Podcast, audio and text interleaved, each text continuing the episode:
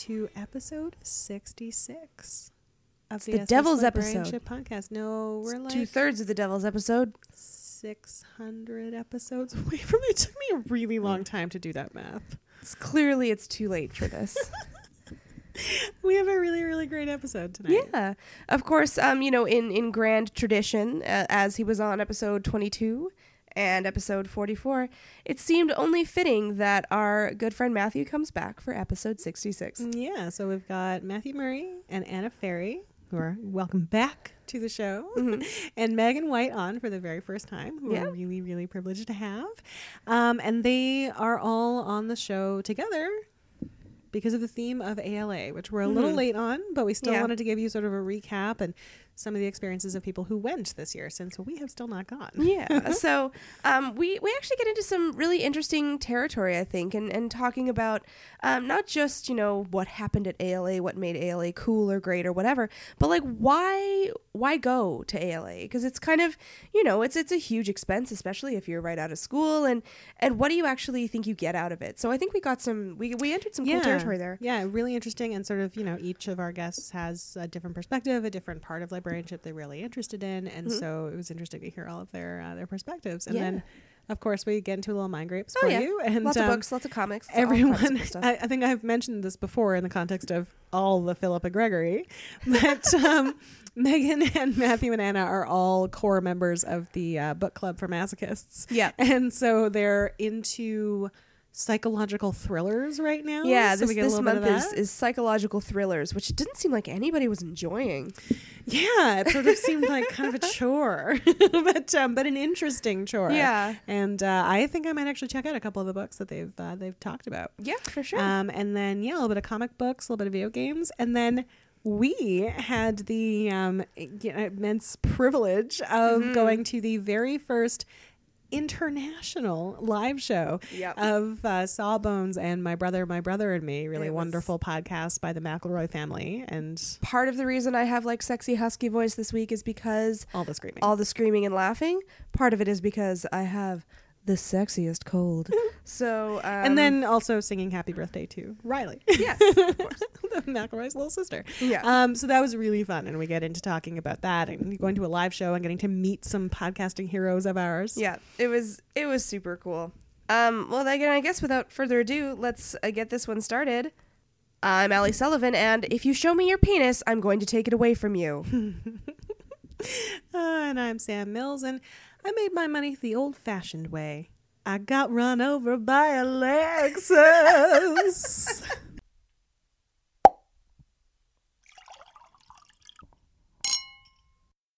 so, Megan, what is on your mind grapes? So this week, um, it's the end of our book club for psychological thrillers. So I've been desperately trying to get in a few more that I actually enjoyed reading, um, and I managed to hit a few uh, this week. So I read "Dare Me" by Megan Abbott, which is about sort of bloodthirsty cheerleaders. Uh, Like supernaturally bloodthirsty? or- Uh, well, not so much bloodthirsty in the sense that they're all out for blood, just in the sense of the, They the girl culture um, in a high okay. school and how sort of competitive and also in love with each other they all are. There's there's a death involved as well to give it some some thrill. But, This really uh, just sounds like a slasher film. no, actually, there's a lot of not slasherness to it, but um, yeah, I really Pillow enjoyed. the-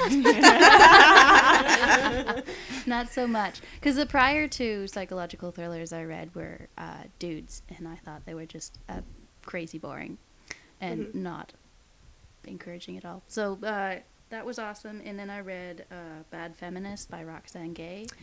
How was that? I've heard so much about it. Yeah. I It haven't was- read it. It was a little rambly and like all over the place, but um, I enjoyed it just for the sense of listening to someone talk about these things. They're, you know, most of them are things that we probably all agree with, so, like abortion and, and stuff like that. But it um, it was nice to hear someone who wasn't a white feminist talking about it and her Mhm. particular viewpoint, her particular perspective. So that was valuable. And then I'd read it at the same time as um, Citizen, an American Lyric by Claudia Rankine, which is also about Hmm. um, uh, a black woman who's in academia and her experiences with racism, only written in a completely different style because it's not essay form; it's lyric poetry.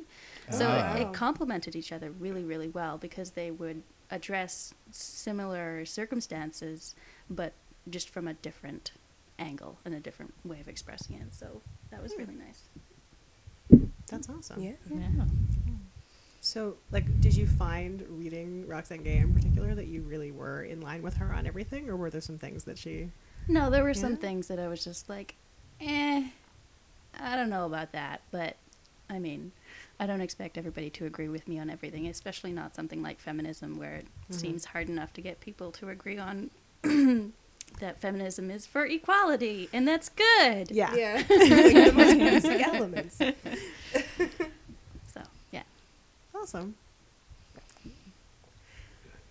Uh, I don't know who, who who wants to like jump in and talk about their mind grapes next. Just- Anna looks like she's on for the it. edge of her seat, like it. she really has something. she I've got wants to I've got about. book two. I've also been doing this so same book club. We're doing psychological thriller readings, and my I, f- version. I feel like we want to explain what this book. This is the book club for masochists. Yeah. Where we pick a genre every month, um, so that we read things that we hate, basically. yeah, yeah, yeah, yeah, which is yeah challenging. So you're doing better than me. I have started multiple things and have yet to finish a single one. no, of you them. finished one. Oh, I did. I finished the Annihilation, but that I feel like that was a roundabout way of doing psychological thriller. So, um, because Annihilation is a s is by Jeff Vandermeer is um, a science fiction. Oh Well, yeah, John just got all of those, and he's been raving Re- about them. Yeah, yeah, So it was a very fun read, and and I enjoyed it a lot.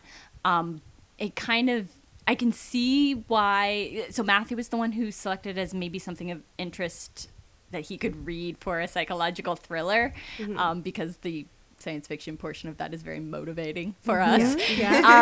Um, so you're trying to find a way to make it tolerable. That's like every month our way of dealing with whatever the genre is.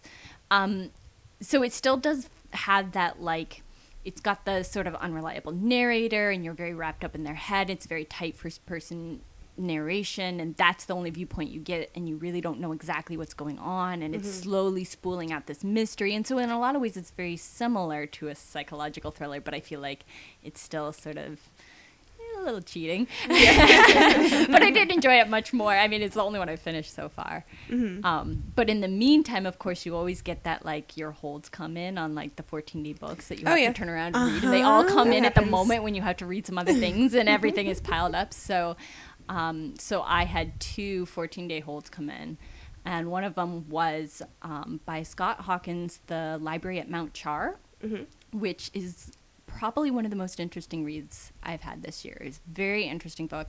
Um, I read a description afterwards. This is one where I, uh, months ago, I heard somebody talk about it and I thought, oh, that's great. And so I uh, put a hold on it and then completely forgot. and so I got it and I was like, well, Whoops. it says library in it, so maybe uh, that was why I was interested. I couldn't remember it at all, and I just and there's like a decided. fifty percent chance that any hold that comes in for you is actually for me. yeah, yeah, there's that too. This, this is because This I've is used true. all of mine up already. yeah, so he's using all my holds now. So um, You have to come work for us, and then then it's not Then so much of a doesn't problem. Um, yeah, so so I got it in, and I, I just decided since I knew nothing, I wasn't going to read the description or anything. I was going to go in blind, and just there had to have been a reason why I was interested. Mm-hmm.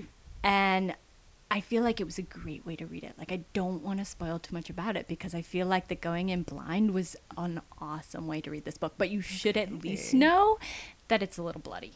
Mm-hmm. It's definitely a little bloody. Especially in comparison to our experiences with Gone Girl. Yeah. Mm. It's like it, Yeah. we, were, we both decided we would read it, but we've both mm. been spoiled on it, and it's that's Yeah. sort of Not- half the point of reading that book. That's Yeah. very, Yeah. very true. Yeah. Yeah, I find that those those kinds of books like they just don't have any reread value. No. you know, like No, it's just yeah, it's not going anywhere for a Gone Girl. So, so the library at Mount Char was a lot of fun. It was very interesting. It's very. Um, someone described it as Joe Hill, who I I mistook who Joe Hill was for a different author. Stephen so King's son. exactly. So Yeah. it, it- horror. That's kind of what he wants you to do. Actually. yeah, It's exactly. mistake It's him kind of forget author. that that's who that is. He writes So- comic books. Yeah. So and then Joe Hill meets Neil Gaiman. Yeah. So, and I was like, hmm, yeah, that, that was the reason why I decided I was going to read this book. and the Joe Hill part caught me off guard because I wasn't expecting the bloody. Yeah. And it was a little much for me, but it was still just such a unique and interesting read. It's not a perfect book, but it's definitely like one I will recommend as just something d- really different. But you got to be okay with a little violence. Well, Vandermeer is actually going to be at the uh, Vancouver National Writers Festival this year. Oh, really? So my uh, tickets go on sale on September the 8th, and one of the events is actually an intimate evening with Jeff Vandermeer. Um, How many you, slime monsters does it involve? uh, at least at least four. Um, and uh, those those intimate evening events, like they sell out super fast. So if you're interested, I would get tickets like the day that they come out. I have Well- to admit that Annihilation is the first Vandermeer I've been able to finish. Yeah, You read his, his previous stuff is pretty weird. I had the City of Madmen or something like City that. City of Saints and Madmen. Yeah. I and borrowed always that get, one. like two chapters in and then put it down. Mm. I haven't been able to pick it up yet because I'm trying to get through these other psychological thrillers before the meeting on Sunday. Psychological yeah. yeah, I actually went to the library and borrowed like four more, just being like, okay, these ones that I'm trying are not going anywhere, so I'm gonna try some other ones. So we'll just see what I. I may just go to the meeting and say I tried six of them and Yeah. didn't finish any. Well, I mean, there's That's some valid. value in that too. Yes. Yeah. Yeah. Like, That happened with historical romance too. yeah, mm-hmm. there is a Not with lot of Sam. that. Sam yeah, fell in I, love I, with I freaking read like four books in a row and didn't even come to me. I love that. I And love We're recording it uh, when? Oh yeah, we haven't Thursday. recorded that one yet, so you could try. All right. Yeah, I, I will totally jump in on that one because I ha- I was always You like, read all the Philippa Philippa Gregories. Gregory. That was like bullshit. And then I tried it because of you guys, and then well, Yeah. I'm not going to rehash it. I think I've talked about it several Yeah. times. awesome. I'm, that's so exciting to hear. Though that is like the point of doing that Yeah. book club. Yeah. So exciting. this is great. I feel like we're giving like a little preview of like your upcoming. The little fun, yeah, the fun that we podcast. do. Yeah.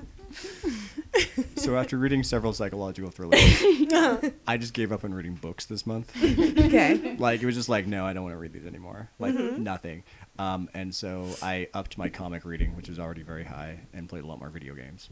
Um, so Both like just as valid Yep, forms of definitely. story into your veins. Right? Absolutely. Uh, so I read the first volume of Thor: Goddess of Thunder by Jason Aaron. Interesting. Uh, I've I not read those. was incredibly disappointed. Oh no. Um, I really like Jason Aaron as a writer. He's done um, his Scalped series is amazing, um, and most of his other superhero stuff is at the very least like readable. And this is readable, but when you're like big, like quote on the back cover or whatever is like who is the goddess of thunder and spoilers you don't find out in volume one like at all it's kind of just like i can't imagine reading this as a monthly comic where it's like mm. it's hyped up that female thor and she shows up on the last page of issue one and has no characterization or development other than i don't really know what i'm doing good thing no one knows my identity Yeah, not a great intro. I was just especially like- when you're worried about people's reactions to the Yeah. gender of your hero. Yeah. And to be honest, most other people seem to like it, but I was I found it really. If it had just been like another Thor comic, it would have been fine. It's like, oh, Thor hits things with a hammer. Great, fights some mm-hmm. frost giants. That's exactly what you want from a Thor mm. comic, except it's not being sold as that, and so I mm. found it. Did you find like that it picked up? Like, was it worth sticking with, or did you not? I'll read the next volume, that? but that's because like I get them from the library and they take like an hour to read. Mm-hmm. So mm-hmm. I'm not spending any money on them. Yeah, that's why the library has comics. I read a lot of garbage, so like that wasn't even close to the worst thing I read this month. Not, you're not even in the okay, big well realm. now we want to know what the worst thing was. Um, Fearless Defenders, Volume One. Why was it so bad? Uh, it featured Valkyrie and completely retconned her history, giving her like a stupid, terrible past with horrible things that happened to her. Mm. As like a sh- shortcut for like making her a more interesting character. Yeah. Ugh, and I was just like, do there was really no reason to do this. What about video games? What are you playing lately? I just started Mass Effect 3 four years after it came out. Oh yeah, I Three haven't years started after. it Mass came- Effect 3 yet. I, Sorry. uh, I really like the Mass Effect series, Mm-hmm. um, and to the extent where like I will read through all of the like encyclopedia entries in it and stuff, and like read every planet's description to be like, oh, tell me more about the geographic features. like, what did they mine on this moon? because sometimes, like, sometimes it is just that, and then other times it's like, oh, they found this weird a- artifact, or this is like where they filmed that horror movie. Yeah. Um, which I think is really like just really neat world building. Oh, Um, totally. And I really like the world that's being created there. And then like I enjoy shooting things in the game and stuff as well, but to some extent that's like a secondary part of the like diplomacy game I'm talking I'm playing where like I have to go around and say the right things to the right people so that they do things for me. Yeah. Have you ever seen the Mary Sue blog where they um, they play Dragon Age Inquisition like a complete jerk? So they just like choose all of the horrible conversation options. So so so like. I've been playing like the good guy for this thing. Mm-hmm. Um and when I finish this one, I'm heavily debating going back to the first one and just feeling the worst character, and just like having Seeing how badly it goes. Ju- just like trying to get everybody killed Yeah. and just being like a total jerk constantly because i'm like i haven't done any of those options so i'm like what happens yeah. It's like I am not a big video game person. Like I haven't even finished Cat Lateral Damage yet. But like it's the one where you're a little cartoon cat and you knock the things on the floor. Anyway, oh yeah yeah yeah yeah yeah I can't even get out of the house into the like supermarket. But but Mass Effect is attractive to me because of this whole sort of story element. Like, I was when also- you say that the shooting is secondary, my ears perk up and I'm like, oh, I could try that one. Yeah. it, like it's still a major part of the game but like and some people probably just play it for shooting things all the time but like that's not why i'm playing it. Uh, yeah. That- and there's also like the like one of the things that's hyped up about this one in dragon age which is made by the same company is the like the relationships that are there. And so the first time i met a character who's like mentions his um, his husband i'm just like oh my gosh this is awesome that this is even in the game. Yeah. um, especially because i'm playing as a female character and so i can't even get into a relationship with this person. Yeah. and so the idea that if you're a total completionist, you have to play the game and like play it through it in one time as like uh, a gay male character, it kind of like really appeals to me because it's going to really piss off some people. Yeah. So, I love Bioware games. I just think they're so great. They just- So we've, we've talked about a lot of the Bioware games on this. I- this yeah, I point, feel like yeah. we probably have, especially having Theo on too. Yeah, right? and Mitchell came on too and talked Yeah. about, but but Mitchell apparently doesn't play them until they've been modded beyond all recognition.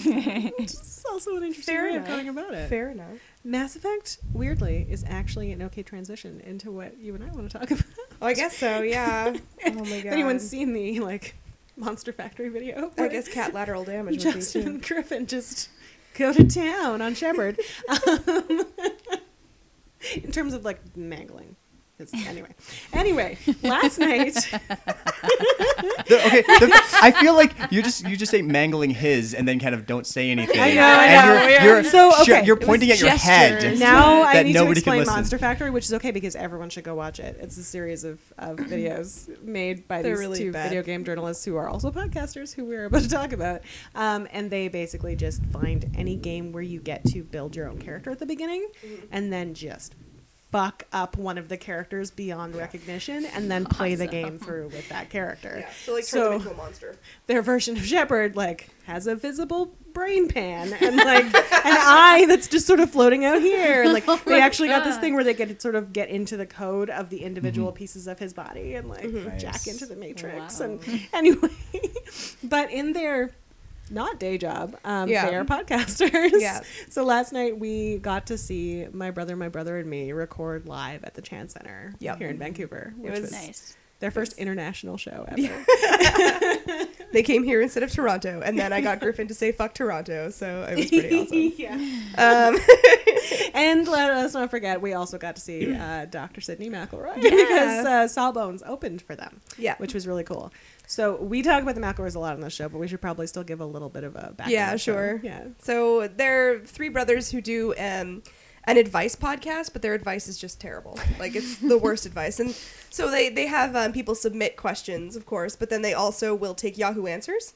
So they'll answer. Yeah. So they were they were kind of the first to do that because it's kind of a thing. It's kinda now. become a kind thing of now, but it's sort of- comedy yeah. trope to like provide answers to ridiculous Yahoo answers, but I'm pretty sure they were I- the I think first. they were, yeah. Yeah. And it used to be just Griffin, the youngest of the three of them, who usually presents the Yahoo Answers, just kind of trolling Yahoo Answers for like idiots. But it's now become this thing where there are these like superstar listeners who like send in these incredible answers Mm-hmm. that they spend all of their you know breaks at work scouring the internet for. Yeah. and, um, and and yeah, you are definitely like not supposed to take their advice like at No. all if they answer your question. Like the first thing you hear when you push play on an episode of My Brother, My Brother and Me is the McElroy brothers are not experts and, their, advice, should never be followed.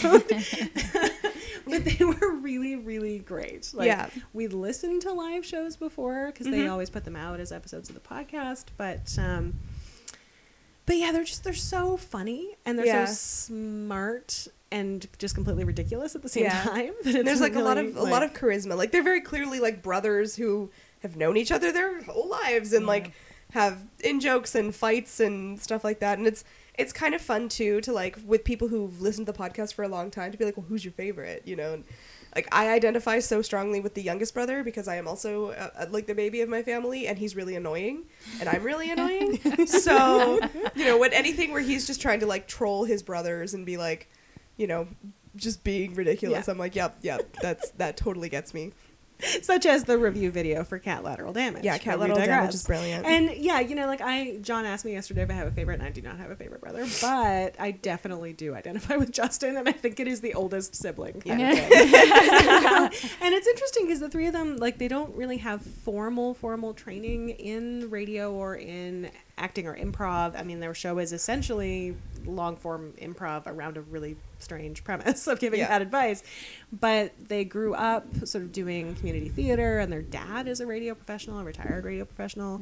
Two of them have now become video game journalists and run their own company with a bunch of other guys, Polygon, and um, one of them is actually an actor slash professional podcaster. Yeah, he's, he's kind of made a career out of podcasting, Yeah. Travis, because he's on what like five podcasts now, and um, like moved to LA and produces a bunch of podcasts now too. So yeah, he's really making a career out of it, which is interesting. I just think it's fascinating now that we're at a place where somebody can make a career. Yeah. out of Yeah. podcasting. I Yeah. think that's Yeah. so interesting. I Yeah. mean, they've really made it into sort of a family business Yeah. because it Mhm. was the three of them originally, and for their first, like somewhere between twenty and forty episodes, it was just this independent thing, and mostly the people who listened to it were people who read Justin and Griffin's video game articles online and then Yeah. found out they had a podcast.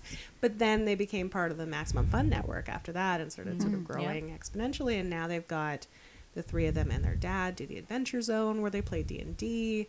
Justin and his wife, who's a doctor, do Sawbones, which is medical history. Um, Big Gulp doesn't exist, and that's a good thing. yeah. But there are a lot of spin off podcasts. Um, and Travis and, and his friend Brent do Trends like, these, which we talked about a couple weeks ago. Travis also does Bunker Buddies, which is about like Yeah. survivalist Yeah. scenarios. Just started a new one called "Can I Pet Your Dog?" Yeah. I like the idea that this is like, like as a family thing, they're going to force their children to do it, and it'll be like once they're old enough, it's like you have to do the podcast before you like get to go out and play with your friends. well, one of the really fun things, and it's sort of we were talking about it at dinner, is sort of we know so much about their family, and it's really creepy. Really, Mm-hmm. Yeah. like we'll Like, sit there and we'll a- talk about it, and we'll be talking about like you know their wives and whatever, and then we'll realize that we're having a really strange conversation. Because like we don't know But- these people, they don't know that we exist. But like Yeah. you know, because I was talking about it in the context of the Nerdist podcast because I listened to that one a lot, and so and I listened to all of the hostfuls where it's just the three main guys, and like I know so much about their lives and mm. like their stories and their paths, and I'm like so interested, and it's like, but they have no idea who I am. They're never gonna know who I am, and it's totally freaking weird. out there and listening, right? Yeah. So I have um, some of my friends do loading ready run. I don't know if you're. oh yeah, no, I know Loading yeah. run. And so they do the Desert Bus fundraiser thing every year. Mm-hmm. And so I know some of them in real life, and then others I've maybe met once. But I feel like I know them a lot better. Yeah. But it's even more confusing. I'm like, oh yeah, I've hung out with your friend and been at her house, and it's like, but I know more about you, and you don't recognize who I am. yeah. that's what I found like weirdly um not uncomfortable last night was like we know a lot about their family, but they've very much embraced that and like to the point where um Sydnee's 15 year old sister Riley was with them, and yesterday was her birthday. And their birthday present to her was she got to go out on stage and talk to a thousand strangers and introduce Sawbones. And then later we all sang happy birthday to her. and, um, and and I remember we went up to the table to talk to them afterwards and get some stuff signed. And usually, when I'm in that kind of situation, I get really uncomfortable. Like, this is a person that I, exactly as you're saying, I feel like I know, but mm-hmm. I don't actually know. And do I want to kind of break that, like, you mm-hmm. know, fourth wall between us? And I felt none of that last night. I was mm-hmm. really comfortable talking They were to them. and they were so welcoming and they too. were like really sweet. because you always do that weird thing of like, do I shake their hand? Do I not shake their hand? I don't know. Yeah. But like, but Griffin like like thrust his hand forward to be like, hey, thanks for coming. Yeah, and it yeah, was, like, Justin did the same really thing to me. welcoming. Like, As I was walking up, Griffin was talking about how much he hates Dragon's Den, and I high fived him for it. and uh, yeah, it was really. And they, they had said they weren't going to sign anything other than posters, but I had another thing I wanted signed. I told you guys the story earlier, and and they were like, "Fuck it, whatever, we'll sign whatever." And like, Yeah. it was it was really. Um, I don't know. I don't know if It was it's a just totally fraternity of podcasters thing or just that they're really cool people. But Yeah. it was yeah.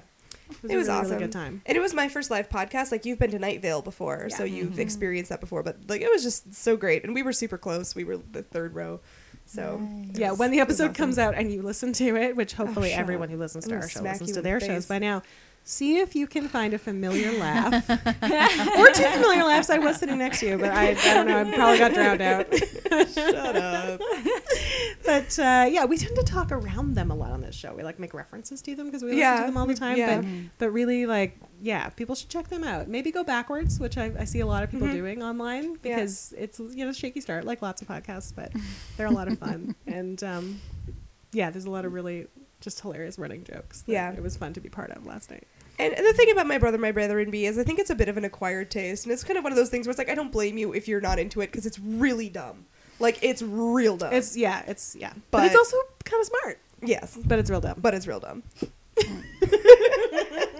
I already can't listen to all the podcasts I'm subscribed to. I know, I know. The backlog is amazing. Oh, I Oh, got I got my new phone because my old phone bricked, and I can't remember all the All the ones- podcasts yeah. that I subscribe to. So I'm like, Yeah, I, I can't turn my old phone on to figure it out. so I've just been kind of like, do I? I know. Do you guys find that like just like with books or with TV shows or whatever, you have like a whole bunch that you subscribe to and you're like, I should listen to these, but then you just go listen to your favorite ones yes, again? Yeah. Yes. absolutely. I periodically cull them though. Like if I had Yeah. listened to only one and I never went back again, I'm Yeah. like, Yeah. "Eh." That is Well, yeah. that was actually part of. So w- one of the things that happened to me is I have an old iPod Touch, and it no longer properly syncs with my computer. It's just mm-hmm. it's crapping out slowly but steadily, and and I cannot get it to remove properly old podcasts. Like it will delete the oh. episode off of there, but this mm-hmm. the little image of the podcast still appears on my it and and I cannot get and you so I just invented forever Goodreads for podcasts. through this endless list of of empty podcast things where I've tried to delete them off so I can have space to put more of my favorites in, and it I just can't even sort it any. It's so bad. I've given up on it. the whole the whole podcatcher thing is a work Yeah. in progress. It's a yeah, it is. I've been trying. Po- if you guys have a recommendation for a good I like Podcast Addict. new podcast, Uh, ad- I I use Podkicker and I like it because it's really bare bones. yeah. It doesn't do much, but it does what I need it to do. yeah, I've been using one, but it it's been it it crashes all the time, and Oh. it's uh, I'm like not good. this is not right. Well, maybe people who are listening should like tell us what they're listening to this Yeah, on. We can yeah, give yeah, more please, please. Absolutely. I hope someone says the radio. We tried once to get the UBC radio station to put us on the air. That's true. We did. I They totally didn't? forgot about that. No, they they, They were just not. kinda in- never they, emailed they us never back. emailed us back. I used I did the training and everything a couple years ago. Yeah. yeah, we were I almost had my own show. They were going to give me one. happened. And then just like school happened. Well, now you've made your own. That fewer people will listen to. the beginning. It's only UBC Radio. Come on. so, well, we've got some books, some Yeah. podcasts, some comic books to Mhm. check out. Mass Effect 3. Yay! I only said comics you maybe shouldn't check out. well, it's it's gonna just like we're talking about with podcasts, it's gonna help people narrow the frame. That's Yeah. good, right? yeah. All right. So we've got a Class Z for you. This. No, it's definitely Zed this time. Oh no. You're right, Come on. right? yeah. Matthew's nodding Fine. after Whatever. giving me shit for gesturing at my head earlier. um, so we have uh, three of our great friends of the podcast. I think um, Megan, this is your first time on, right? Yes. And uh, two return visits. Of course, we had to have Matthew back because it's Uh-huh, episode, episode 66. 66. It's 22, 44. It's very exciting. and of course, Anna, who's who's back because these uh, these guys all went to ALA this year, which we missed Mhm, because we have never been. So We've of you guys never been, been. like twice, This is right? my third time. Oh, Oh, yeah, you're wow. three. wow. Veteran. The hat trick, as it were. Is that a hockey thing? It's a sports thing. Sports thing. Isn't it Well, three? then three it's a things? hockey thing. We just established that there's a majority of Sports. Go sports. Um, but yeah, so ALA 2015 in beautiful San Francisco. Yep. Oh yeah. What did we do? What, what was it cool? What was what was the deal? What was It's what was like going two on? months ago. You expect us to remember? Yeah. Sorry. I think I think what I'm interested in actually is like you know we can talk about like the best and the worst stuff and what you learned and whatever, but my interest is actually also like what why did you go? Like what was your thing about like why did you feel you wanted or I graduated, and this go. was my gift to myself for graduating. It's like it's in San Francisco, and it's it's also why I went. And I was like, I'm not going to this because I am like like diving in full force into I must get a job. I'm going to network until the end or anything like that. Like That I was going, stressful, a no, it can be really stressful. and I've just decided well ahead of time. I was like, I'm graduating. I have been a really good, intense student for a long time now, and focus libraries, libraries, libraries. And I'm gonna go to San Francisco. And During LA. Pride. Yeah, during Pride. Yeah, that would be I fun. remember Yeah. hearing about that. yeah, Yeah, during Pride. It was quite interesting. That's awesome combination. So, uh, so I went for fun and enjoyed myself and had a great time. But you did network though. I'm just I kidding. met a few people here and there. It's probably hard to avoid. It's a little hard to avoid at that. Yeah. Yeah. it's a little hard to avoid. Yeah, I definitely had someone force their business card on me, even though I didn't bring any. That's- Aggressively business, business carding. Afterwards, Yeah, I emailed right. all the people that I got their business card from to say, I'm like, oh, I put the uh, the collaborative zine we made online, and you can download it. And one person's like, oh, next time you're in San Francisco, give me a call so I can like have you teach this course. I'm just like, next time I'm in San Francisco, like 2018. Like, It's really not that far away. I know it's not that far, but still, it's just like, I don't know when it's gonna happen. That's Uh. I went because I was running stuff and organizing Yeah. things. What did you run? Um, I was helping to run the zine pavilion in the trade show floor. I helped organize the uh, ALA Play, the social gaming event, um, and I also volunteered at their. Um, they had a gaming space on the trade show floor as well, which was really neat. That was the first time they did that, and I helped. I was they. We had a session that I introduced. I also ran a zine reading, and what was the other thing I did? Oh, I interviewed comic book people. And That's probably awesome. something else. So don't did know. you have something going on like every day you were there? Got, like every hour Constantly. of every day. Constantly. I mean, I volunteered too because I was like, as long as I'm going to be down there, I'm going to do something useful too. But basically, that was Matthew was every day. So basically, if you were breathing, you were constantly. networking. I guess it was it really In terms interesting of just because getting your name out there, right? I got to meet some people that I know from like also running Facebook groups for gaming librarians and stuff. And so like, hey, I know you from Facebook. Let's talk about stuff. Um, and there was definitely one person who was like, oh yeah, I like recognized your name from the internet. I'm just like, oh, frick. it's a little intimidating. That's actually kind of great. I don't know if anyone's ever said that to me. I recognize your name from the internet. That's great. what about you, Megan? Like, what Uh, was s- your motivation this year? Similar reasons to Anna. I had graduated. Uh, I was in San Francisco. It's so close. It's so beautiful. And it was my birthday. And I was like, whatever. Birthday present to myself. That's awesome. I didn't volunteer at all, though. I just sort of wandered around and saw many, many, many conferences. And Uh, many sessions. books. I didn't take any books. Oh, I don't Oh, understand. really? How did you ever do that? okay, I ended up with two books. I think Anna and I took like 60 back. Oh man, Yeah, you should have seen the library house before people Oh, were yeah. leaving. It was madness. Everybody trying to stuff all of these free books that they'd gotten into their entirely too tiny suitcases. Some of them we spent money on.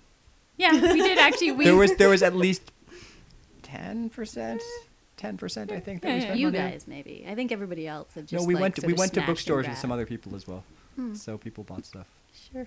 So tell me about Library House. This Yeah. sounded really cool. What is what is this? So somebody in our program uh, is from San Francisco, Mhm. and their grandparents had owned some weird, sketchy house, which is worth you know like several million dollars because it's in San Francisco. And it's not like on a hillside with the most incredible view out this enormous wall, like entire wall is a window. Oh, nice. It was crazy. Oh man, every every house on that row was just amazing. Whoa. Like you could look through some of them just because they They were just windows. Wow. there's just windows. Yeah. I liked Yeah. the one that we could look into that had like all the, the old Playboy magazines on display or something. Nice. yeah. And we were right above Castro. yeah, yeah, we were right above Castro, and yeah, like the window is so big that seriously we were because librarians were sleeping everywhere in this house. There's a whole crew of us that were all mostly all of us from SLAIS and There from the program. nine, eight or nine. I don't of remember. us. We were- and this was a house that was used for storage beforehand. And Yeah. so there were just So there's a lot of of old stuff, stuff there. everywhere. Yeah, but we were just camped and out information surface. professionals like Dream Environment. It was actually a Colleagues and nightmare. boxes of things. because like you'd open the cupboard and you'd be like, oh, look at these like old uh, eight millimeter films that's just sitting in the cupboard from the fifties. I'll just close this again. I'm like, these should be cataloged. Who's preserving this stuff? yeah. It's not the ideal environment for its preservation.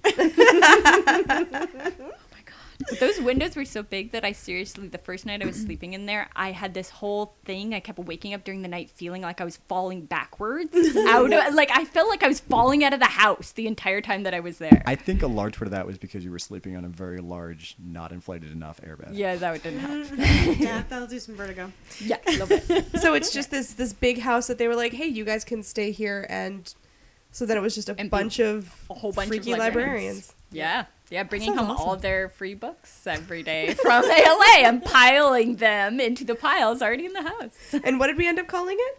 The Hamaker Home for Wayward Librarians. That's that sounds like a book to me, or like Yeah, a you know be. cartoon It- series. it is Or at a, very least, uh, a story It is a story in the next issue of Two Fisted Librarians. fantastic.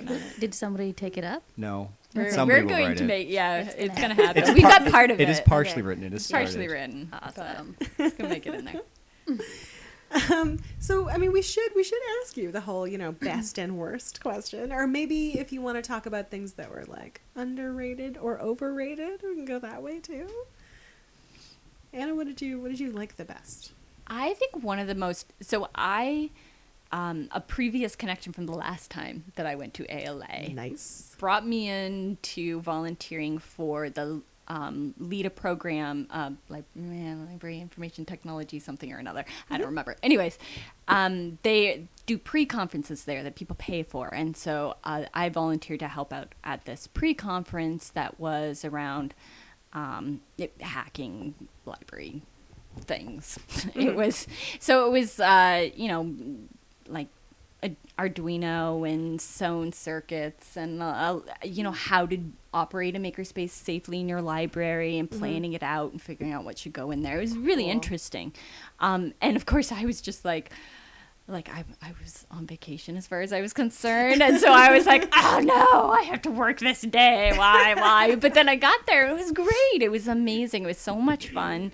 Um, I didn't get as much of the content as I would like. I wish I could actually afford to pay to actually be attending to that instead of being the mm. volunteer mm-hmm. running around, like going and getting bagels for people and like you know, missing that- is- half is of the really interesting not session. an important library skill. yeah, but you're getting bagels. Bagel fetching? I haven't figured out whether that's going to be like that's essential one yet. of the like caterpillar to butter, butterfly Yeah. things of librarianship Yeah, yeah, is the like volunteer to like to volunteer to actually the free coffee. Yeah.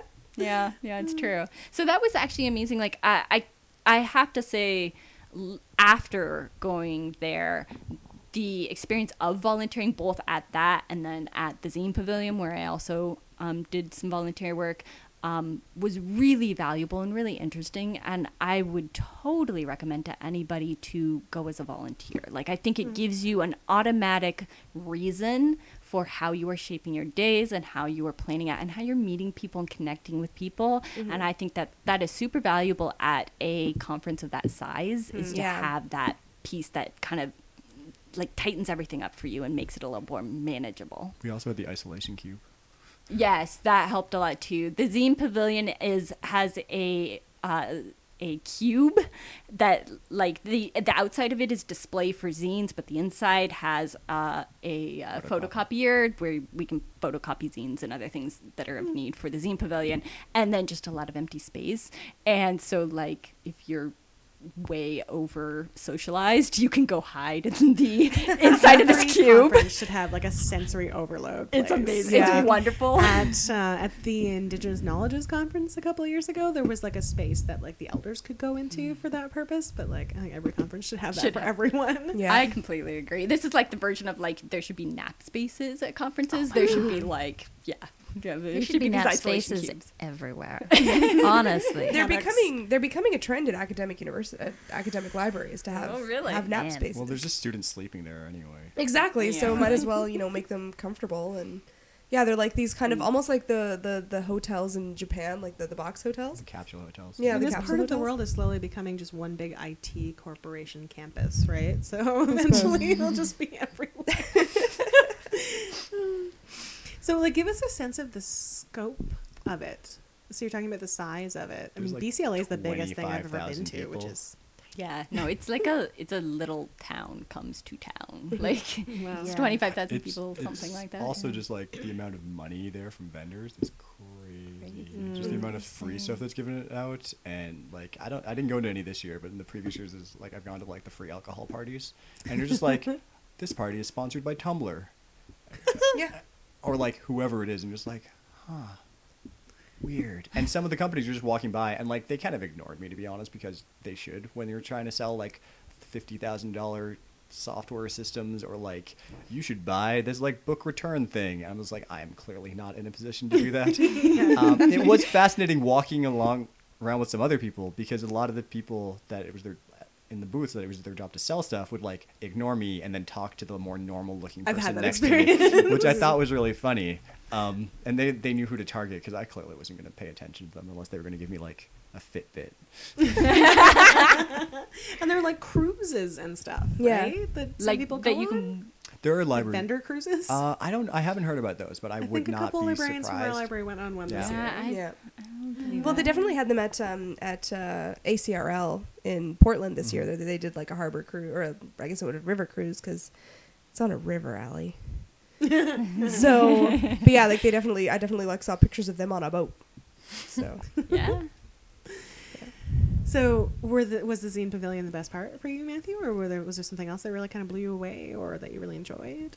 I think the Zine Pavilion was probably the best part of LA. Uh, I really enjoy helping to organize it. It's Mm. really stressful and frantic, um, and there's like a billion things that go wrong every year. and so a lot of my time, I feel it's just spent being like, okay, I have to fix this problem, have to fix this problem, which is what happens when you're helping to run events. Yeah. Um, but it was still just really great to have people come and see what zines are. Like a lot of it is just what are zines and teaching people what they are and why a library should have them. Um, and I just yeah, there's I'm sure there are people listening to this podcast who, despite me having been on it talking about zine before, Yeah. are like, "What's a zine?" yeah, So, what do you do in that kind of space So- to educate people or like expose them? Well, the Zine Pavilion itself is like a little mini zine event. Um, we have, like Anna said, there's the box that has all the zines on display outside of it, and by box it's like a pretty big. It's probably like It's big. Yeah, um, and then we have a whole lot of tables with actual zinesters. And we have a lot of them are San Francisco based, but we also have people flying in from across the country to come to this event. So we had people from Portland and Chicago, and I don't know where else, like actually come to San Francisco to be at the ALA event, which is so exciting. Yeah. And so you have all of these different people uh, who are making different types of zines with their stuff. And so instead of like having to say like, oh, zines are this thing and this thing and this thing, you can just be like, Watch this look at person. this. There's and all these examples, all Yeah. these different yeah. and I, really al- neat. I always like to say that it's I think that zine events are really funny because like you go to like a zine symposium or a zine fest or whatever and you have all of these people that are gathered together and the one thing they all have in common is that they like photocopying things. Like that is what has brought us together today is that we all love photocopying stuff and stapling things. And it sounds so ridiculous because it's like my like science fiction zine is completely different from that person's vegan cooking zine and like there's literally nothing else like to do with each other other than like, yeah, we both like photocopied these things and stapled and want people to have them. Yeah, I mean, it's not even like I'm thinking about something like you know poetry, but even that is probably more unified as a genre than something like mm-hmm. zine making, right? Mm-hmm. But they also set up like a little station where you can participate in the creation Yep. of a zine that's at great. ALA. So like I don't know. I certainly sat down and spent some time making a page to go into the ALA zine. So that's what one of the things I really love is there are two projects that I help run. One is the zine making, the collaborative zine, and we just have like pages and people can cut and paste, and there was a typewriter and all this other stuff that people can do with. And then uh, I also there's a comics alley, like an artist alley there that has a whole bunch of comic people doing stuff, and that gets bigger every year as well, which is really exciting to see this. And so I um, got a bunch of them to do comic jam pages, which is where one person draws one panel and they pass it to the next artist who draws the next panel and who draws the next panel. And so I got I didn't get as many as last year, unfortunately, but I still got like I think five completed comics pages by these people. That and so there were people that do, oh, I can't remember anyone that did stuff. The Did ar- Gene We can Yang link do one it. this he didn't do one this year. I got this Gene Yang to draw for me. I've yeah. published Gene Yang artwork. I feel like that's a brilliant idea to take to like anything. Like when I go to ECC next year, I'm totally gonna ask people to do that. That sounds amazing.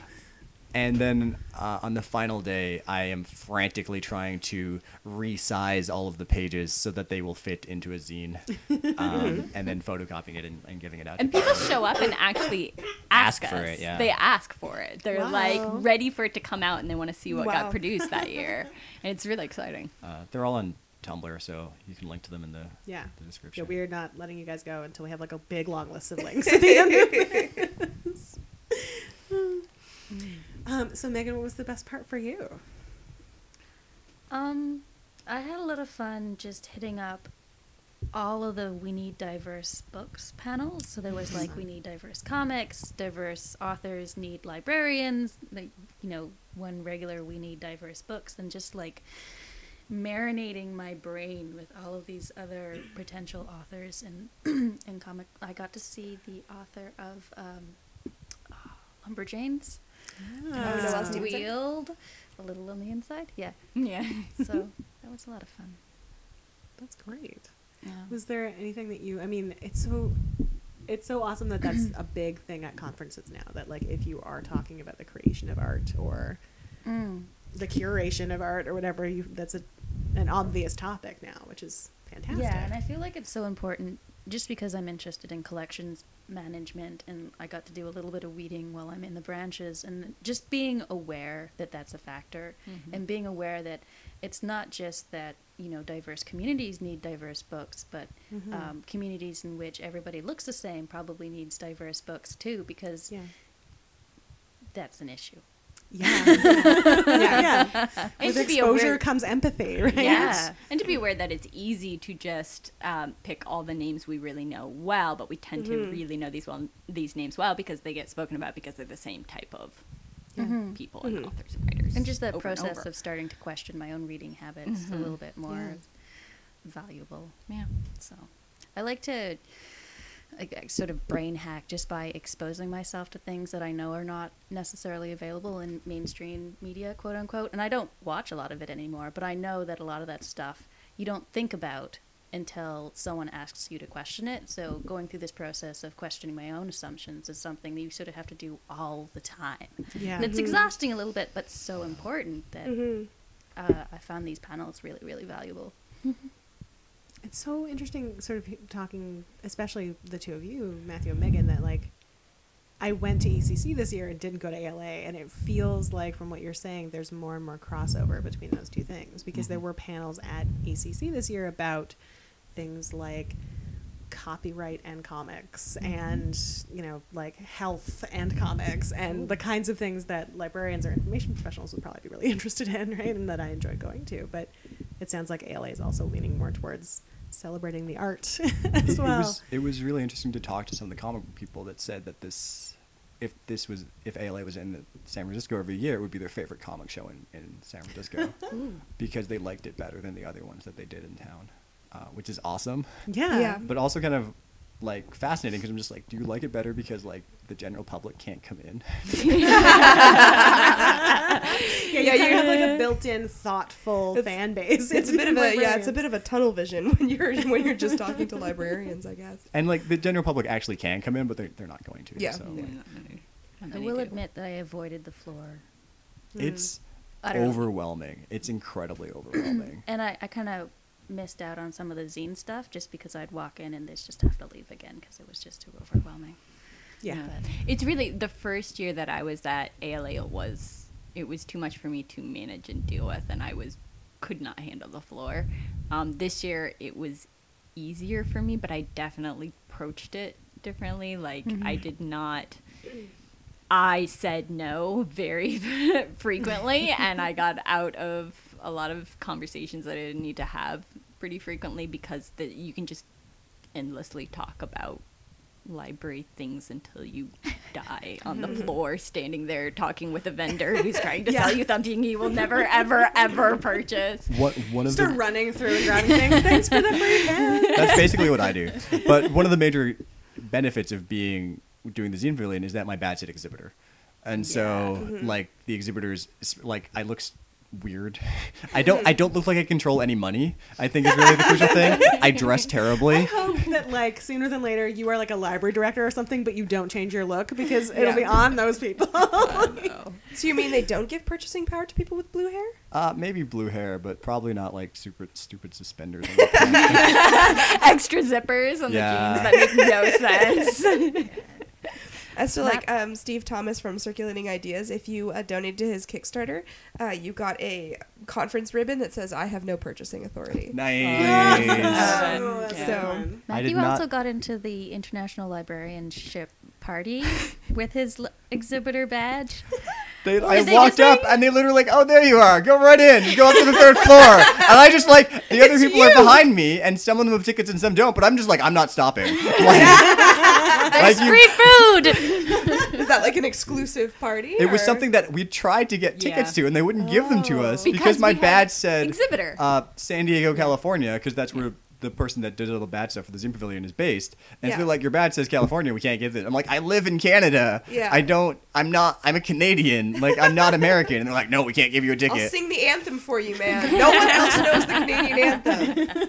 I say Zed, come on. Yeah.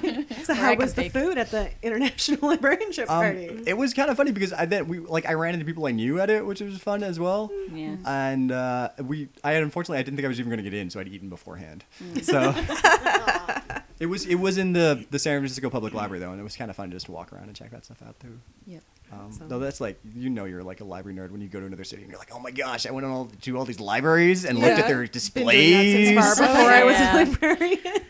My favorite thing about traveling. Yeah, I know. So absolutely. library. yeah, move to a new place, go get your library card, then worry about an apartment. Mm-hmm. Important things. Well, some, sometimes they won't give them to you unless you have proof of address. Mm-hmm. Hmm. Um, I'm like having flashbacks to like begging for a card at the Hammersmith Library. so one of the things I'm interested in too, and I mean this might go back a little bit to the motivation to go, but like, do you feel like in addition to this just being a really fun time for people like us who are into this kind of environment and this kind of sort of topics, um, do you feel like there were things that you were exposed to that informed you as a professional, like that you'll bring back to your work or to your work search or whatever stage you're at? Like, One of the things that I love about it is that so many of the people that go to this are the people that are really involved with library work. hmm. And so it's not just the people that just go to work and go home or go to class and go home. These are the people that care a lot about libraries. Yeah. And it's just really exciting and like kind of energizing to be around all these people that are like creating ideas and working on projects and doing stuff all the time. Yeah. We met all those people from CritLib, which was exciting, and I used Twitter for the first time.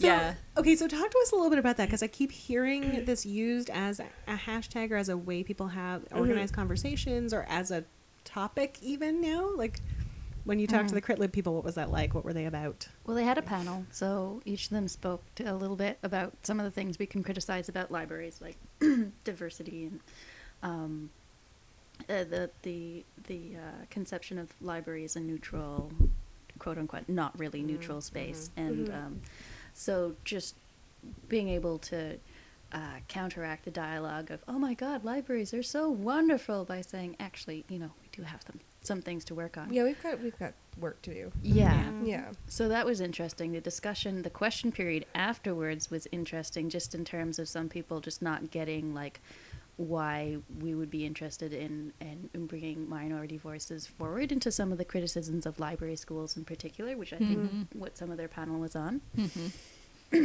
And then um, afterwards, we, we all went out for, for food and trash talked a lot. that was kind of comforting. Another thing that always happens when like two or more librarians, Librarians get gather. together. Oh, which yeah. is great that it's being done in this sort of constructive, like organized forum. Mm. Yeah, because now it's being done as like scheduled Twitter conversations Yes. where they have questions and you can weigh in on it with. Yeah. Yeah, and they're Quit they're hashtag. arranging the moderation of those Twitter conversations, and it's really they're interesting to follow. I don't I don't follow along every time, and I'm not super. I I I have been on Twitter longer than Megan has, but but I'm not I, like I'm more of a follow along and read what's going on. Well, than- good timing, I guess, considering that we like organized this Over Yeah, over Twitter. Yeah, I know. I do check in. That's kind of why I initially actually started using it too. Was con- was library conferences. Yeah. Yeah, yeah. No, it's really valuable for that. But even outside of them, I've recently seen, I can't remember what it was, but there was some Twitter conversation that mentioned, I think it was just a blog post that listed all these different Facebook groups and Mm. like that Oh, are yeah. library specific, and I help like admin some of them. And so I'm like, why am I suddenly getting a hundred people asking to join this group? Like, Yeah. what linked to us? Yeah. Yeah. we sometimes get those weird spikes. We got we got a weird spike, and then it turned out that someone had asked, "What are library podcasts on Reddit?" And uh, someone Oh, had we got someone actually like ours was the top post. Did you, did you like then go and like try and figure out who it was? Because I've occasionally on Briefly. Reddit No, being but I like, I'm like, that. oh, you mentioned like- you went to SLAIS, huh? I was like, who are you? I don't know. Seems I don't to know be if they went someone to we SLAIS. didn't know, which is all. Yeah, it seemed to be someone we didn't exciting. know, um, which which is like holy crap. Uh, I actually find that extra creepy. But yeah. that's just personal. Well, it's just it's just I mean that's it's the kind of the you know the uh, the the risk you take when you put something on the internet is like I'd like people to read it and then or listen to it and then as soon as they do Oh I'm like why are you doing listen this? to This yeah, is so yeah, stupid. yeah, yeah, My podcast is dumb. Why are you listening to my podcast? I pretty much do that every time somebody orders Two Fisted Librarians as well. I'm just like, you're actually paying money for this thing? I would just give it to you if you like mailed me a self-addressed stamped envelope. Honestly, Oh man. But I think uh, another thing that I really enjoyed there, um, I'm steadily and going farther, farther into the world of readers advisory and like really getting into that. And um, there was some a very good session on like, um, you know, like basic skills for I can't remember what it's called now. I was gonna look this up before I came here, but between the windstorm and the internet out and everything else, I just, it We'll just didn't happen. Anyways, so I it was a great session. They actually have, um, if you ca- are part of ALA and can log into their system, you can get to all their free handouts mm-hmm. and stuff. And they had some really good mm-hmm. handouts mm. um, on just you know basic advice for how to get into readers advisory and how to get started and what are your tools and how do you like manage to keep on top of everything. Mm-hmm. And it's actually some advice that I have already tried to like integrate into what I do, which partially one of the ones I'm on endlessly kicking myself to do and not getting around to endlessly is the reading ahead part is like reading the galleys and like getting involved in Yeah. you know mm-hmm. in trying to get a hold of all of that and managing your reading schedule so that you make sure you get a little reading ahead done so that you know and thinking about like who is your community that what are they going to want you to be mm-hmm. able to tell them about? So trying to make sure that you're getting your Which the bigger your system, in. the system you work for, the harder. Uh, it the harder it is yeah right? yeah which is the nice thing about like uh, right now i'm um like the system i've been working in the longest is a small system so i know a lot about what that what that group likes and, and what they're most interested in so it's easier for me to pick from that group so that's generally how i focused right now but It's great that it was sort of internally focused too. Like, how what can you do with your own habits rather than yeah we need to be outwardly focused, but yeah, you need to manage your own time as well. Yeah, it's absolutely true. I mean, you're you're doing this for, um, for all of the readers out there and trying to think widely about what they need, but it's going to involve a lot of self management of how you deal with looking at these and how you manage your time and your arrangements and how do you get information in in an efficient manner so that you know about like a hundred new great books, not five mm. new great books, you know, because you're going to need more than five recommendations. So overwhelming. Wait, what? I know. If they're really good though, and like Yeah. long, if, they're, the really long books ones, Everyone should read. I mean, come on. They'll come and be like, I'd like a romance. I'm like, so science fiction? you don't you don't tell them it's science fiction. You're just like there Oh, is yeah. romance in this book yes. It's this great love story. between a girl and her rocket ship. It's so sweet. Yeah, reader's advisor is one of those things that's like, I, I, that's why I don't particularly like working the working the branches because I it just gives me anxiety. I'm like, I don't know what you want to read. I don't read a lot, so It's there, there's an interesting discussion in Reader's Advisor, which is do you have to read the books to be good at Reader's Advisory? yeah, hmm. and you don't. Yeah. You just have to know about the books. Yeah. And some people will argue that like no, you have to read them. And I'm just like, yeah, but you know, can't. someone's going to come along and ask about a genre that you know nothing about. Yeah. And Yeah. you're- like no matter how widely read you are, it's going to be like I need stuff about like submarine business books or something. You're going to be like, Yeah. I have Super. no idea, Yeah. but we'll find you something. yeah, And mm-hmm. so just reading about them and knowing what's coming out Mm-hmm. mm-hmm. mm-hmm. is Yeah, the tools is really really important. like and having valuable. the the reading skills to how do you approach a book that you are n- you're never going to get all the way through all of these books. I mean, it's the same thing with like the psychological thrillers we're reading right now. Like, I'm not going to get through. Well, I might not get through anything except for Annihilation. We'll see.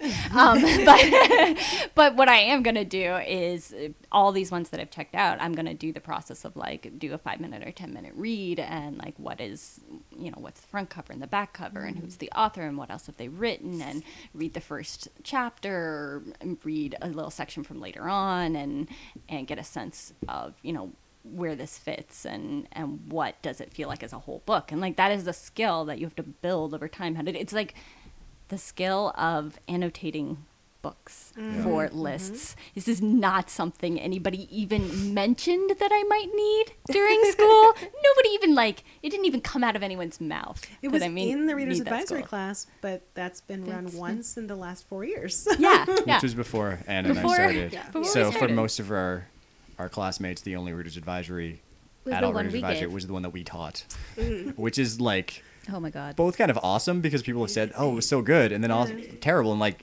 me, like I'm the only Reader's Advisory teaching you got in school. Well, I I don't work in a library. Especially because we happened to go through a program that at the time didn't have a big focus on this stuff. I so admire like watching you guys and like the sort of book club that you're building from the periphery of it because I used to work in a bookstore and I would do these things very mm-hmm. naturally, but in a very surface kind of like, oh, I'm a nerd and I read Entertainment Weekly and like whatever, you know, like I kind of know what's going on. But to watch it be done in sort of this professional way and to really sort of think deeply about how to go about doing it efficiently and effectively is.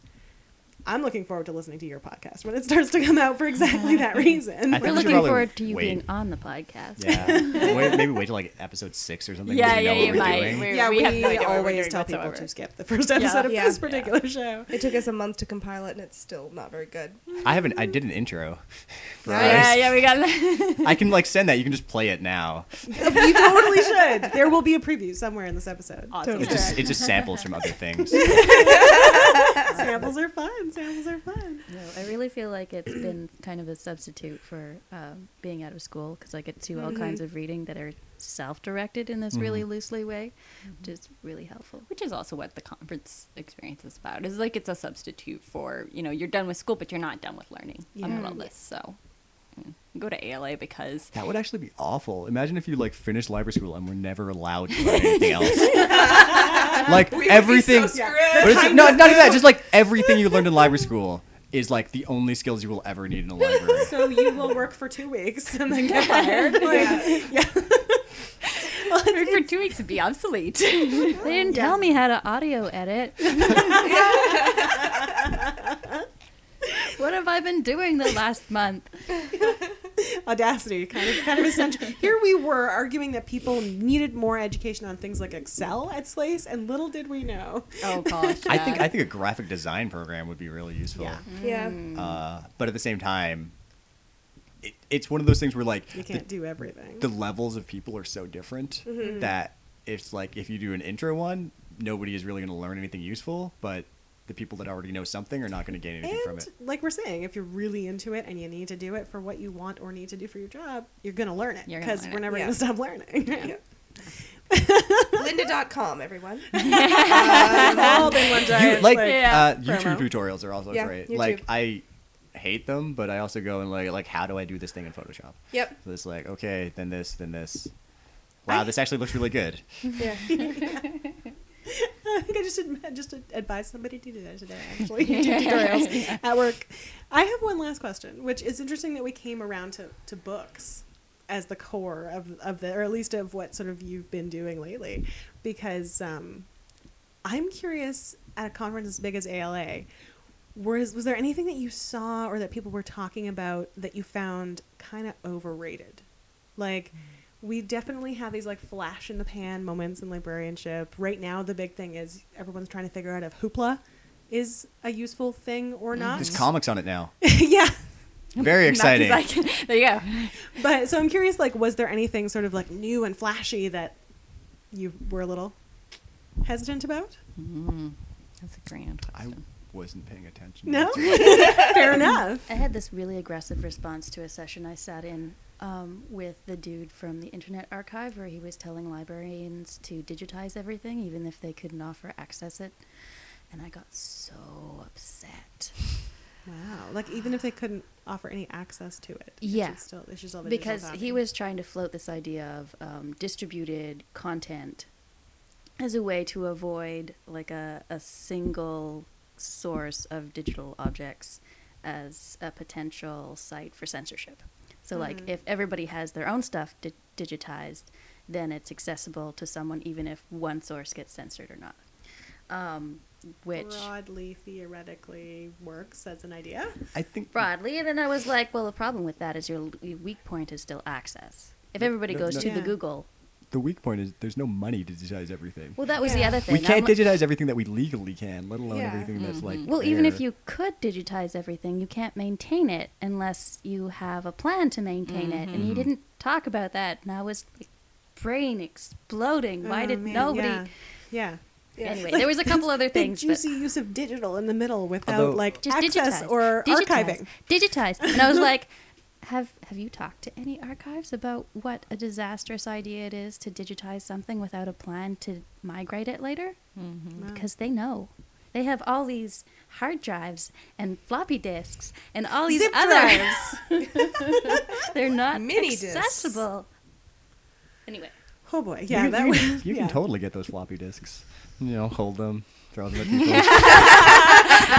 art installation. Yeah. yeah, exactly. When, zombies. when life gives you floppy disks, throw them at somebody, you'll feel better.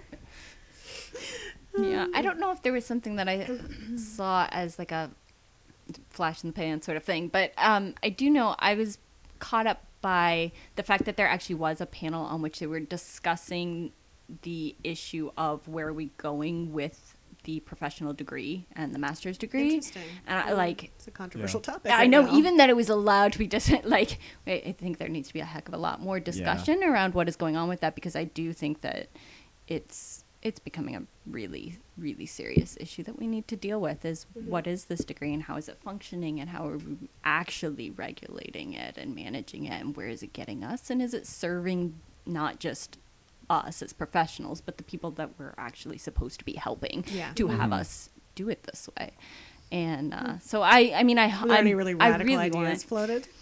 well, but so many of them were a lot of the people who were talking, and the way uh, the way they got away with having this discussion is they were students, Mm. you know. So like, we, it needs to go way farther, and There were a lot of people in that room, though. there were quite a few people good. in that room, and people were interested in the conversation, and there were people from who were who taught, and people who were hiring mm-hmm. the you know the mm-hmm. young students coming out, and there were students in the room, and there's so there was there's a cross section that's willing to talk about this, but I think that that conversation needs to be a lot bigger and more vocal, and I'd love to see it. I I, hope it co- happens again. especially in America where it costs so much to go to school. Oh, Like I saw a discussion today, and someone was like, "Oh, I'm kind of regretting getting forty thousand dollars in debt from a degree." I'm like, "Oh my gosh, I can't even imagine. Like, I would not have done that. no, No. no, I just would not either." No.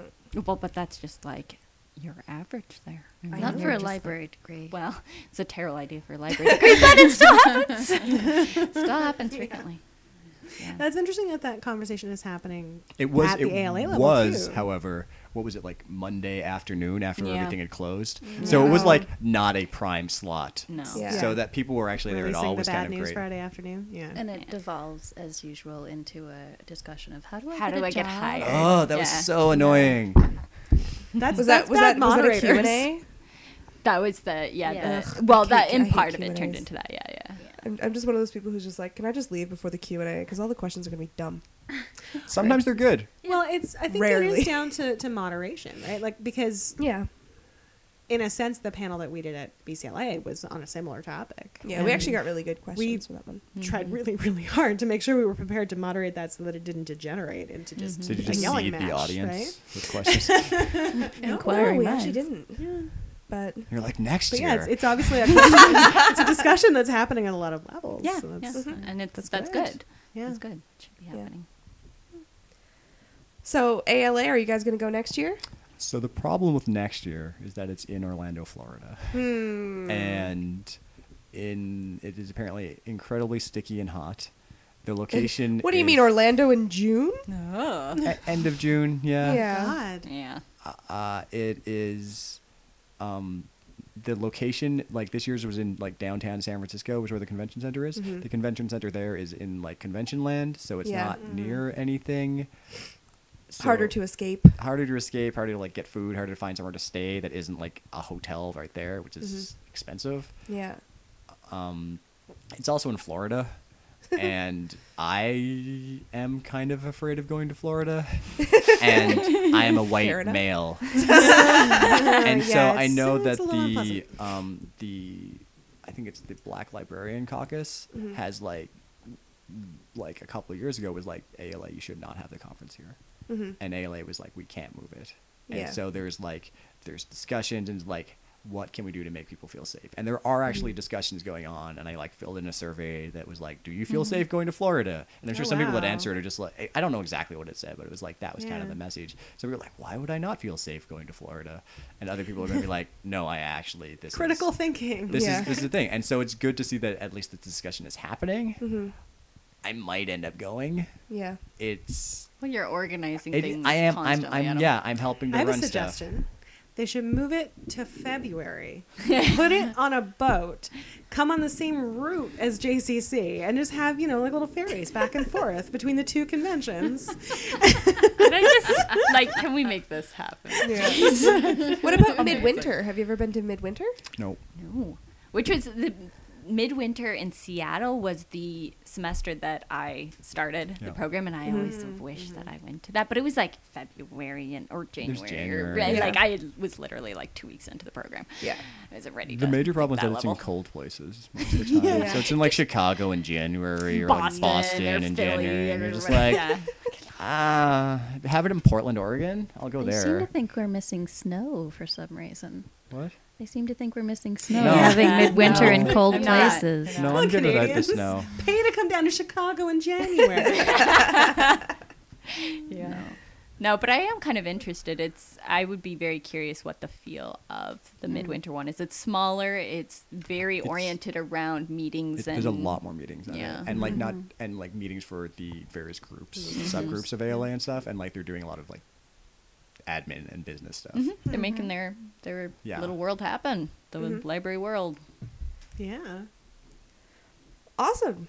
Uh, so two you. years, I think, is or in 2017 is New Orleans. Ooh. 2018? So Ah. That's the one one everybody to. wants to go to. Yeah, that'll be a party. Join us in ALA 2017. in I think New it's 2017. Twenty- I think something you may like have that. just sold me on that. Yeah, yeah, yeah, yeah. Everyone who said that, you're like Florida. Even the person I know who works in Florida is like, I don't really want to go. To Florida. I mean, I went to Florida this year, and I will be going next year, but it's because I need to to get on the cruise. It's not because I want to go to Florida. Although I do need to go to Harry Potter World. Ah, it's true. That- those are the two reasons. Only two good reasons to go to Florida. Thank you so much, you guys. Yeah, thanks for coming on again. Thanks for having us on. Yep. Ah, if only we could take our love of reading to a new level. Well, I've always wanted to start a book club. for masochists and other deviants. Hello and welcome to the Book Club for Masochists, where we read and discuss all the genres, styles, and types of books, irregardless of our actual interest in them. What a cool conversation. Yeah, I They're a bunch of cool dudes. I really like hanging out with all of those people, and Yeah. so getting to allow our listeners to vicariously hang out with them too. it's super great. Uh, all right, so what's going on in uh, social media land? Uh, Twitter, we're hovering around uh, 965, 66, something We're- like that. We're gonna make it to a thousand by the end of the year. Tell your friends. Yeah, it'll be great. Um, and we've we've been chatting a little bit with um, with with people, um, a little bit behind, but um, our friend uh, Ariel Deardoff, who um, is also part of Jbrary, which if you are a um, children's librarian. If, if you're a children's librarian um, in, in any way, shape, or form, um, it's their incredible YouTube channel and blog um, where they do sing songs and games and all kinds of cool stuff that you can do during story time. So um, check them out for sure. That's Jbrary. Um, but uh, she talked a little bit about how um, she thinks we need more rock stars, leaders, and librarians owning their awesome. That was in response to the rock star Librarian episode. Um, so, So really, what she's kind of doing there is anticipating the idea of sparkle ponies. Yeah, which is kind of great. So So- it's one of those convergent evolution things. People are coming up with it independently all over the place. yeah, totally. we just need more collective awesome. Yeah. So so follow us on Twitter, guys. We promise we're fun.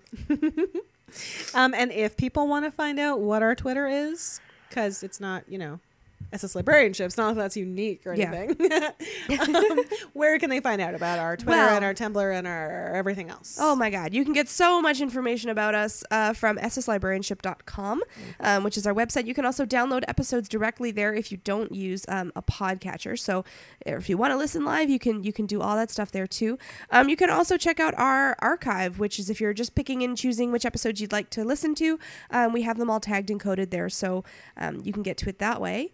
Um, what what if someone say wanted to support the podcast, Sam? Where do you think they Uh, could do? Well, I think that would be, you know, a very, very charitable impulse of them. Mm-hmm. Um, this thing ain't free, and we don't really make cash off of it. So, um, things like the tasty pizza we provided for our guests this evening, um, you know, come with a cost, as well as Internet hosting, hosting for the website and, and equipment, all kinds of that yeah. stuff. Um, so if you want to help us out with any of those things and with growing the show even more, you can purchase a button or two or five via our store on our website. Mm-hmm. They're pretty Um, cool. Or you can just send us a donation and earn our eternal gratitude and Yeah. love. It'd be it'd be fantastic.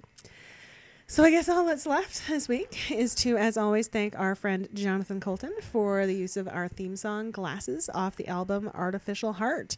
Um, I don't have a lot of cruise news, but I was thinking about the cruise today because I realized between the cruise and last night, I have now met all five of my favorite podcasters. Oh, you're so lucky. And I have pictures of myself with all of them.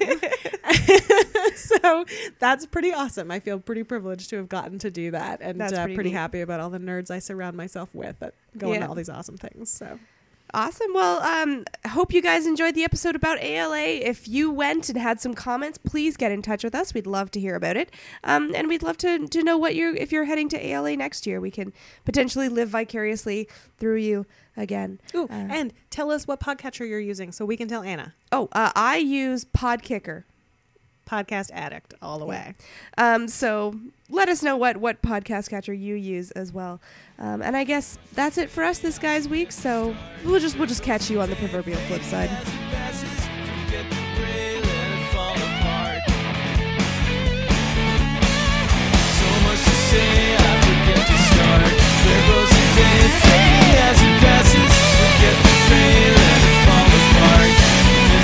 Okay.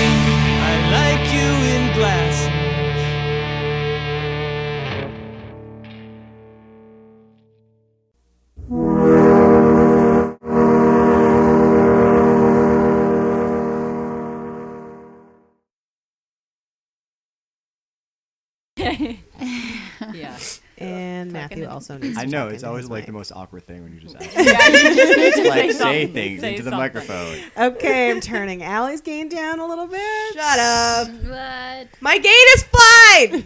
oh man. what were people like for you over there? yeah, I know. It's so good.